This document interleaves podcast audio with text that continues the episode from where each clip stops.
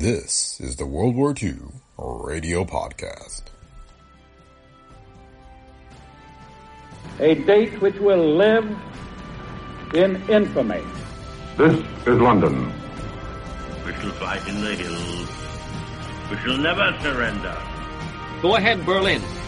This is the National Broadcasting Company.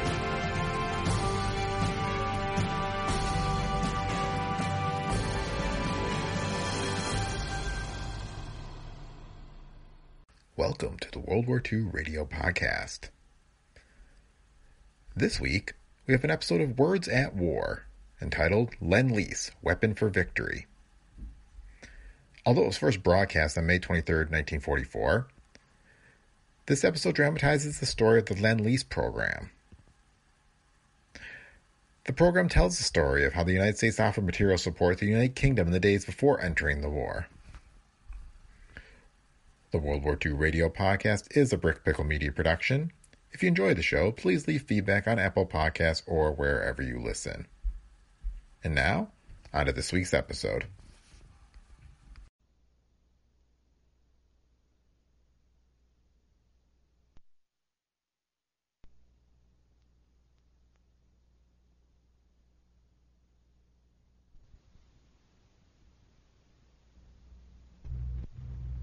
Words at War.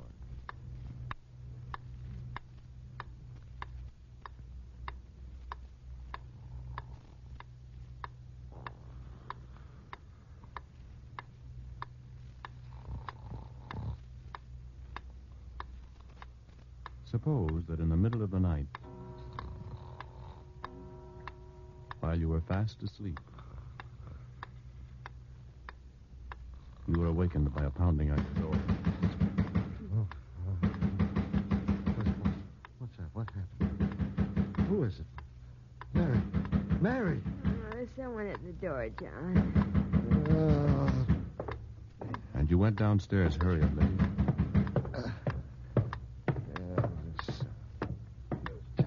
nice. Oh, Drat that chair. Got no business of being here. and opened the door and found your neighbor there. John, my house is on fire. I can't get hold of the fire department. They're somewhere at the other end of town. Can I borrow your hose? It's spreading, getting closer to your house. Hurry, John.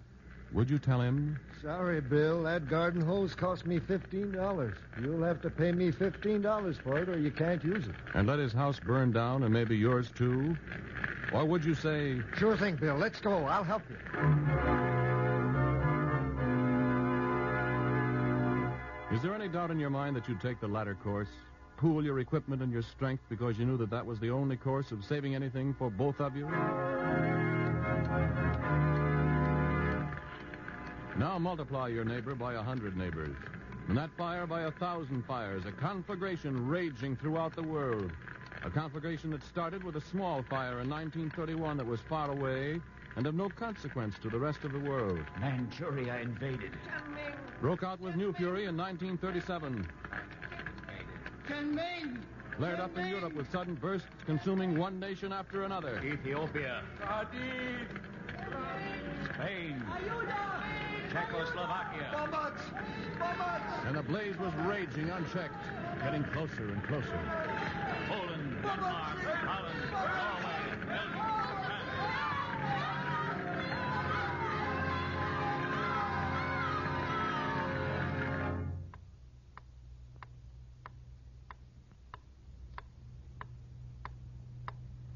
Would you then say, Sorry, neighbors, but your fire's none of my business. When it reaches my house, then it'll be time to fight it. Meanwhile, if you want my garden hose, you'll have to pay for it. After all, you didn't pay me for the garden hose I gave you the last time you had a fire.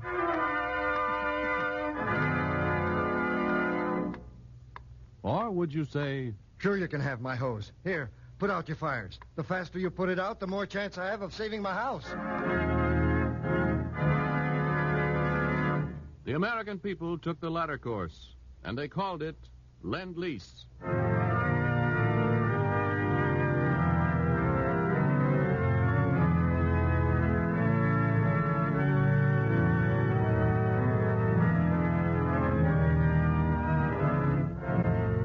Tonight, Words at War presents a thrilling and dramatic story, the story of Lend Lease. Yesterday, President Roosevelt sent a message to Congress telling what Lend Lease has accomplished to date, explaining its cost and showing how it is helping us win the war. Tonight, the National Broadcasting Company, in cooperation with the Council on Books in Wartime, brings you that same report, brings it to you in vital dramatic terms. The story of Lend Lease, Weapon for Victory, by Edward R. Stettinius, Jr. Later on in this program, Mr. Stettinius, who has just recently returned from a series of conferences in London, will speak to us from Washington.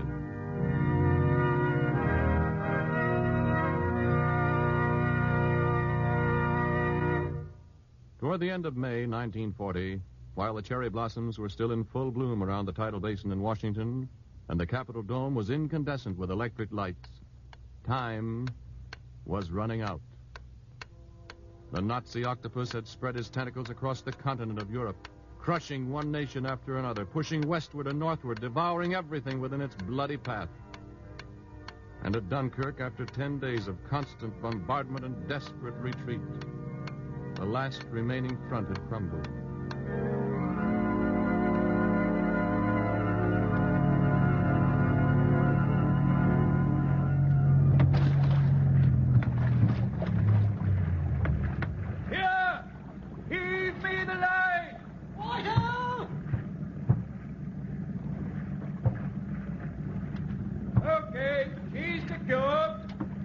Have stretchers for the wounded, Captain. I guess you'll want them. Yes, we will. I'll get them right away. We didn't know when you'd start coming. All right, men. This is hope. Lummy, I certainly never thought I'd see Dover again. Come on, lad. I'll help you. There you are. Home at The first detachment of the survivors of Dunkirk came ashore at Dover on May 29th. They came ashore like sleepwalkers, exhausted and stunned. But they'd need more than sleep and food and healing of battle wounds before they could fight again. For left on the roads to Dunkirk and on the beaches were all their tanks, their trucks, their artillery, and most of their lighter equipment as well. In the House of Commons one week later, Winston Churchill flung down his challenge to the enemy. We shall defend our island, whatever the cost may be. We shall fight on the beaches. We shall fight on the landing grounds. We shall fight in the fields and in the streets. We shall fight in the hills. We shall never surrender.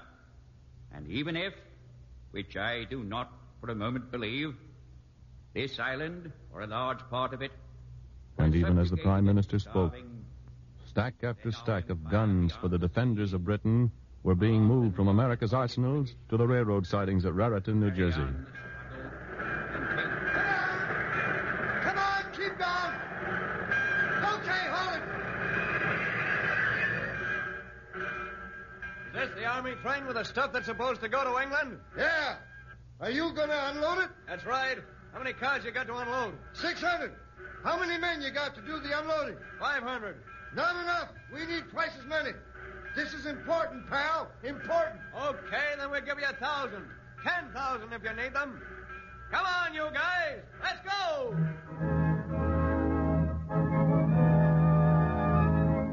Six hundred freight cars to help stave off defeat. 600 freight cars containing 500,000 Enfield rifles, 975 millimeter guns, 80,000 machine guns, 130 million rounds of ammunition for the rifles, a million rounds for the 75s. And the price to England thirty-seven million six hundred and nineteen thousand five hundred and fifty-six dollars and sixty cents, paid in accordance with our cash and carry policy.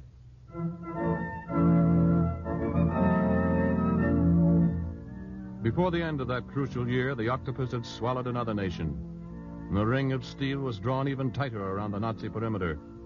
And England placed orders for more ammunition with the arsenal of democracy. An order for 6,000 airplane engines and a factory to build them. The price to England, $24,900,000, paid in accordance with our cash and carry policy. An order for 2,000 tanks plus the facilities to build them. The price to England, $8 million, paid in accordance with our cash and carry policy.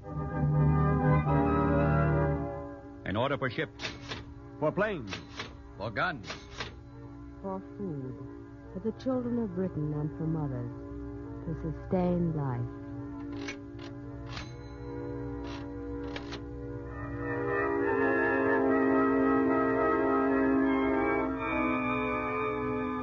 And all this to fight a war. To defend an island against the enemy who sat on the shores of France across 18 miles of channel water. To resist the Nazi challenge and by resisting, keep the fires from spreading across the Atlantic to us. All paid for with cash on the line with American dollars in accordance with our cash and carry policy.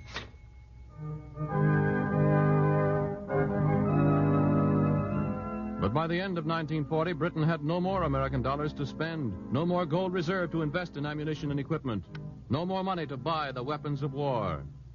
No money, no sale. Sorry.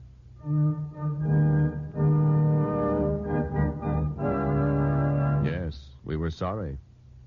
This was the worst time in Britain's history. The lifeline from the United States was Britain's last hope. And we were sorry. And time was running out.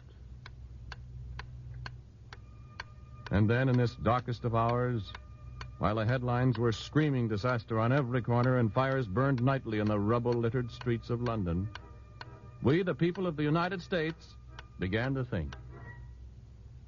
If Britain should collapse, what next? Who follows on the list? If Britain should collapse. If Britain should collapse because she had no dollars with which to stop the enemy. If we should be attacked because Britain had no dollars.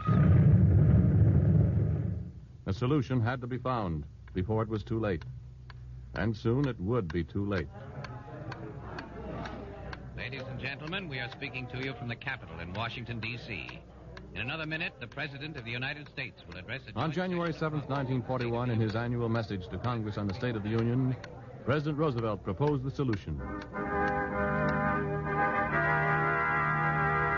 Three days later, at noon, Senator Barkley introduced the bill in the Senate, and Representative McCormack introduced it in the House. The clerk in the House of Representatives stamped the bill, H.R. 1776. That bill was the Lend Lease Act.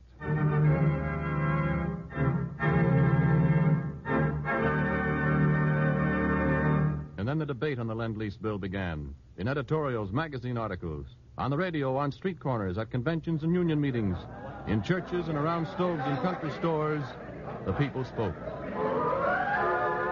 They spoke pro. We must increase our aid to Britain and the other nations battling the Axis.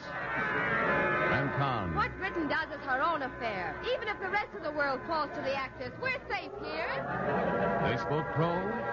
Lend lease is the only solution to our future. Our only hope as a free people lies in the defeat of the Axis.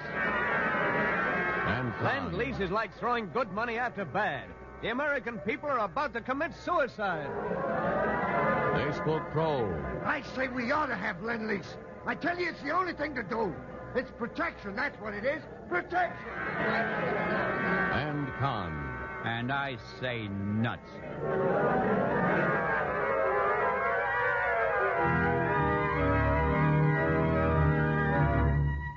Yes, pro and con, the debate raged. Businessmen were lined up on opposite sides. Labor organizations were sharply divided. College presidents differed. Members of Congress were flooded with postcards, letters, and resolutions. But the man on the street, the average American, had his mind pretty much made up. He knew where he stood, and he wasn't afraid to say it. If it's going to stop Hitler from coming over here, I'm all for it. Then the debate began in Congress. No holds were barred, This bill means dictatorship. and the debate was violent, We're willfully involving the American people in war. and the words were bitter. We're giving away the defenses of the United States. Charges and countercharges flew freely. And I call this Lend-Lease bill a New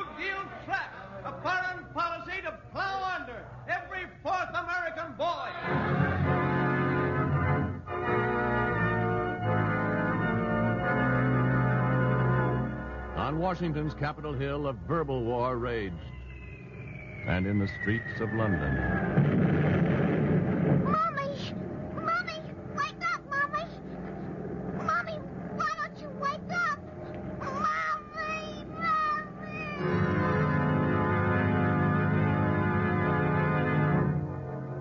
And the people living in the shadow of the swastika were tense and waiting. We have given our ultimatum to Yugoslavia. Come to our side or suffer the fate of Poland. We have given our ultimatum to Greece.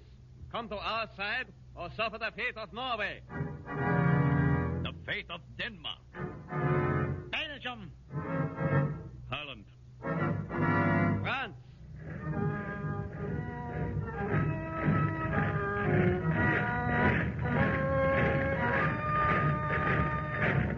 Nazi octopus stirred after winter's sleep, ready to strike again. Achtung! The Fuhrer has spoken. Before this year is over, all Europe shall be ours. And then we shall conquer the world.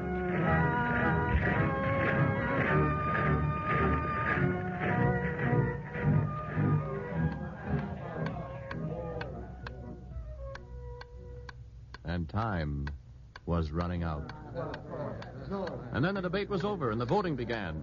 All in favor? Aye. All opposed? Nay. And when the votes were counted, the ayes had won. On March 11th, 1941, H.R. 1776 had become a law.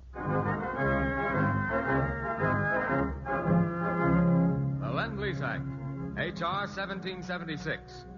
Further, to promote the defense of the United States and for other purposes, be it enacted by the Senate and House of Representatives of the United States of America in the Congress assembled that this act may be cited as an act to promote the defense of the United States. We had truly become the arsenal of democracy. Our decision was slowly arrived at, but when the decision was made, it was proclaimed not with the voice of one man, but with the voice of 130 millions.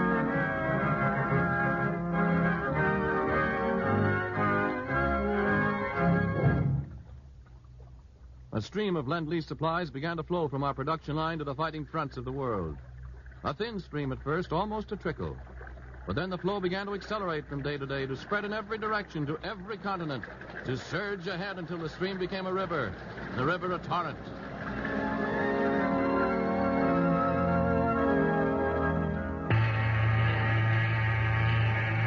Convoys laden with Lend-Lease supplies, Liberty ships carrying precious cargoes, crept out in the night and spanned the oceans. Lend-Lease for Britain, bringing life and hope, and the will to resist, and the means for resisting. Planes for defense and attack. Langley to control tower. Captain Langley to control tower. Over. This is Control Tower. Go ahead, Langley. Coming into land. Got a brand new B-27 with me. With the compliments of the USA. Over. Come in, Captain Langley. We've been expecting you. And welcome to England.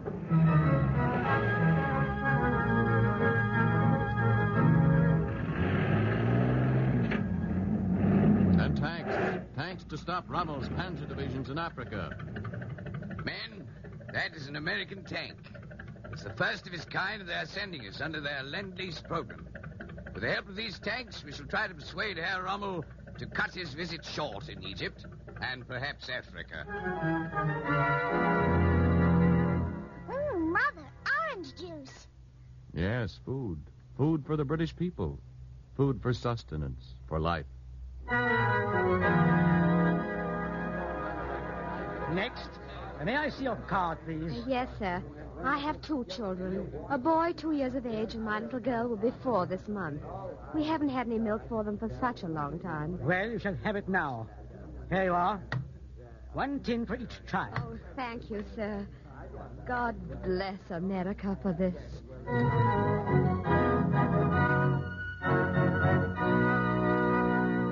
And lend lease for China.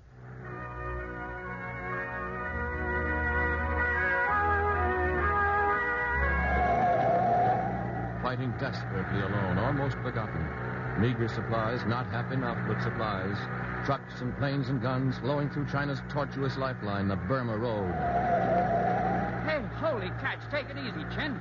This is an American truck. It was made to take almost anything, but not the way you're driving it. Hey, slow down. Got no time. Must get to Kunming. Japs attack. We must stop them. Must hurry. Bring American supplies. Bring American supplies to China.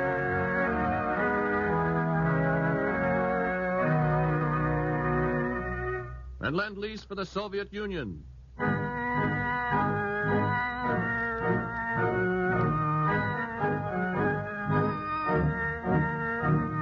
Convoys breaching the North Atlantic to Murmansk to decide the fate of Moscow, perhaps the future of the world. Curtiss P 40 fighters and North American B 25 Mitchells. Thank you, America. Spasiba. 20,000 jeeps. Zamachenko, they are, as you say, swell. 189,000 field telephones. At last, now we can have complete communication with the front. Submachine guns. To kill Nazis. And don't forget, every Nazi we kill is one less Nazi for you to kill. Boots for the Russian soldiers. For the cold Russian winter, when the temperature drops to 40 below zero. If you don't have boots, warm boots, your feet freeze. Just like that. Ask the Nazis. General Sherman tanks. General Sherman must be a great man to make a tank like that. A very great man. Help for the Red Army, for the Russian people fighting their enemy and ours. Fighting him with stubborn determination, with an unconquerable will for victory. Help for the Soviet Union to stem the tide of aggression.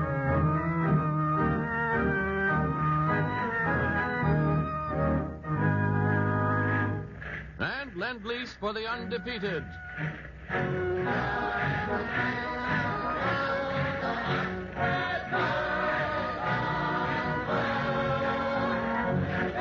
For the Polish armies in exile, for the Belgian squadrons flying over Germany, for the Czech soldiers fighting under the United Nations banner, for the fighting French, for the Norwegian air forces and navy, for Greece, occupied but unconquered, for the Yugoslav people, for all people fighting aggression, guns, planes, and ships, to keep the blaze from spreading, to resist the enemy, to fight for victory.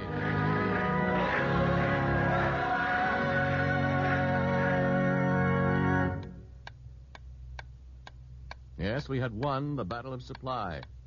The torrent was beginning to engulf totalitarian tyranny. Time was on our side. And when December 7th came, when our house had been set ablaze, we were not alone. We were not isolated. We were not surrounded by the enemy. We were not invaded, at least not on the mainland. We had paid for time. The price to the American people for three years of Lend Lease twenty-four and a quarter billion dollars. Wow, 24 and a quarter billion dollars. Say, that's a lot of money in anybody's country. As an American, I think I'm entitled to know if we got our money's worth. After all, I'm paying for this. Fair question, Mr. American. Everyone is entitled to know, should know the answer. Have we got our money's worth? Listen.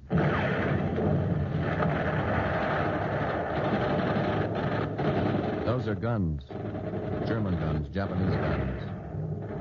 They're killing people. Killing civilians, women and children included. But not here in America.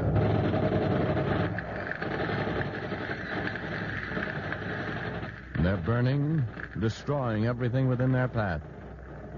But not here in America. Here in America, the people are safe, comfortable, and protected. Far removed from the horrors of war. If Lend Lease had accomplished nothing else except to keep those guns from our shores, it would have been worth it. We would have gotten our money's worth. But the dividends Lend Lease has paid are enormous. If we hadn't had Lend Lease, if Britain had gone under, if Hitler had isolated the Soviet Union, if Japan had completed the conquest of China, and we in the Western Hemisphere had stood alone against the Axis dominated world, the story would have been different. And you might not be here tonight to listen to this program. But here is something most people don't understand. Not all the expenditures for Lend Lease have been made by the United States, by the people of America. Lend Lease is a two way proposition. Two, three, four. Hut, two, three, four. Come on, you alligators. Snap it up. Snap it up. Hut, two, three, four. Now, those are American soldiers moving into barracks in England, barracks that were built and paid for by Britain.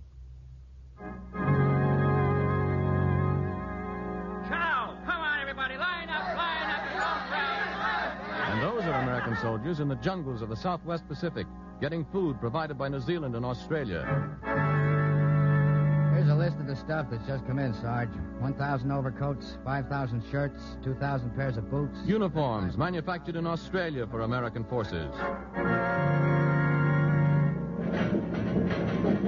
Okay, Joe, start on this trip now. Get a move on. Those planes are scheduled to come in tomorrow. And flying fields, constructed by the United Nations to accommodate our flying fortresses.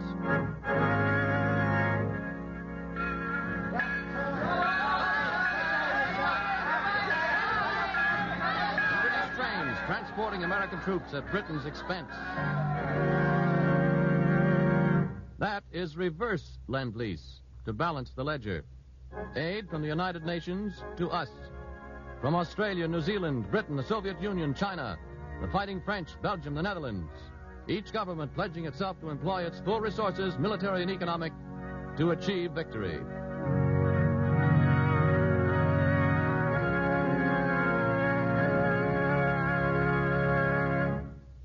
March 11th, 1944, was the third anniversary of Lend Lease. The conflagration that was raging throughout the world has been checked. We're beginning to put out the fires now, using our garden hose and letting our neighbors use it, pooling our efforts and our resources for victory and the peace that's to follow. And now we are privileged to present the former Lend Lease Administrator and now Undersecretary of the State, the Honorable Edward R. Stettinius, Jr. Mr. Stettinius has just recently returned from a series of conferences in London and will speak to us from Washington. Mr. Stettinius.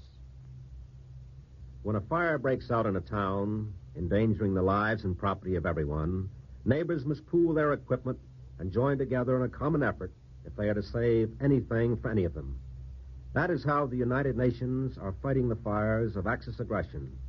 We are joined together in a common struggle against a common enemy.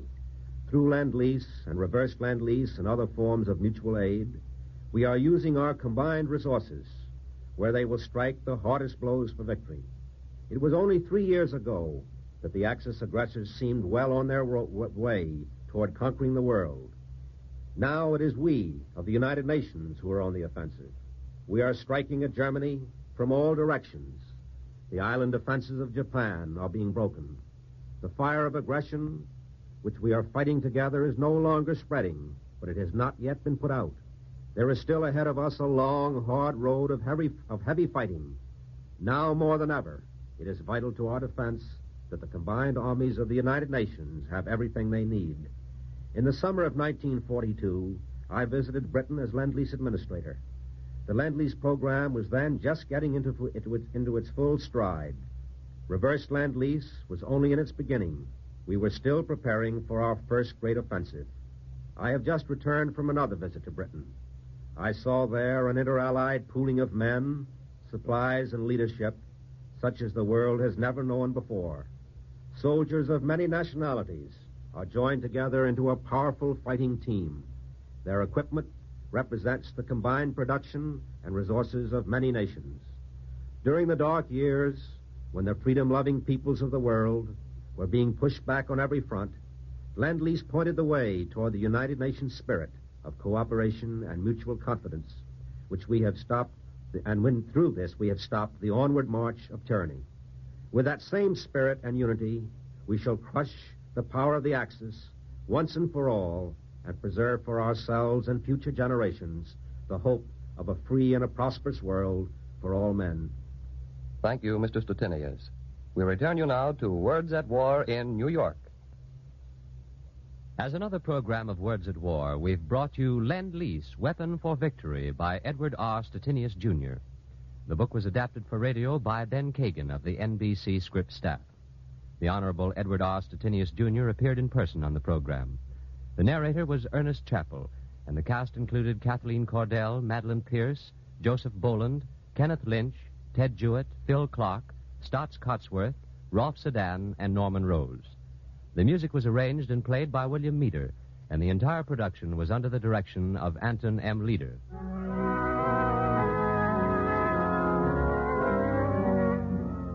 Next week, Words at War will present an adaptation of CGR 3070 by Lieutenant Lawrance Thompson.